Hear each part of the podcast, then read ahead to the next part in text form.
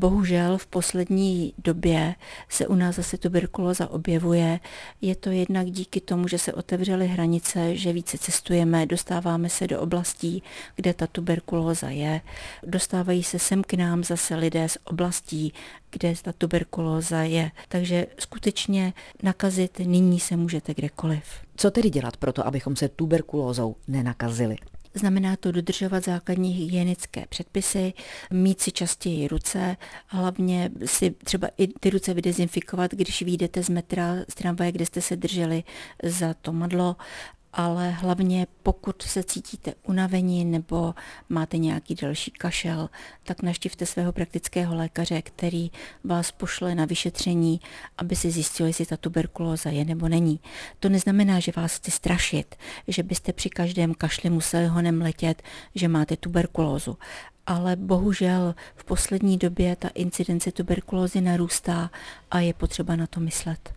Je ten kašel v případě tuberkulózy přeci jenom nějak jiný od toho běžného kašle, kdy je nachlazení, nebo i když má někdo bronchitídu? Není. Ten kašel může být jak suchý, tak dráždivý, nebo naopak vlhký, ale to už je potom na vašem praktickém lékaři aby vás poslal na testy, aby vás poslal na rentgen a aby se zjistilo, jestli teda se jedná o obyčejnou bronchitídu nebo jestli tam je skutečně tuberkulóza. Na tuberkulózu se kdysi umíralo. Je vůbec toto onemocnění možné vyléčit? Ano, jsou antituberkulotika, jsou léky, které pomohou tu infekci tuberkulózou zvládnout.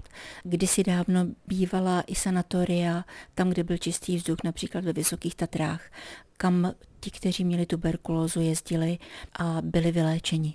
Nyní se léčí i na infekčních odděleních velkých nemocnic a také je léčitelná.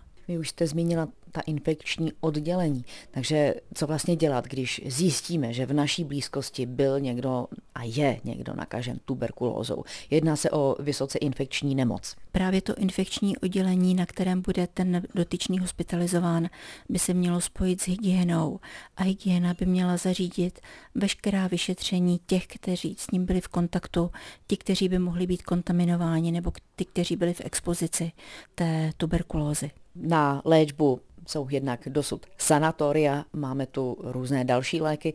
Asi tu hraje roli, v jakém stádiu se na tuberkulózu, pakliže se jí někdo nakazí, přijde.